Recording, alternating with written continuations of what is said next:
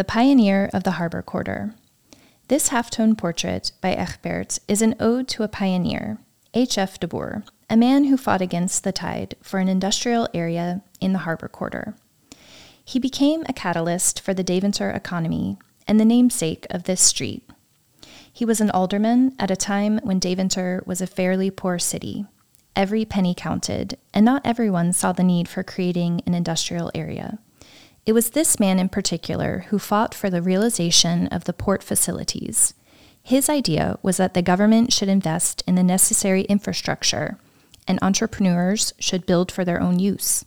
It turned out to be a move that would greatly improve the city's industriousness.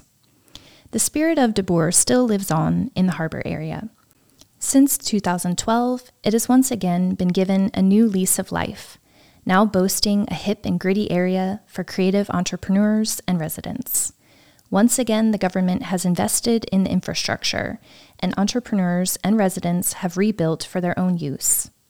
Thanks to the artist, the former alderman looks onto the area with satisfaction. The viewer, however, may have to look twice.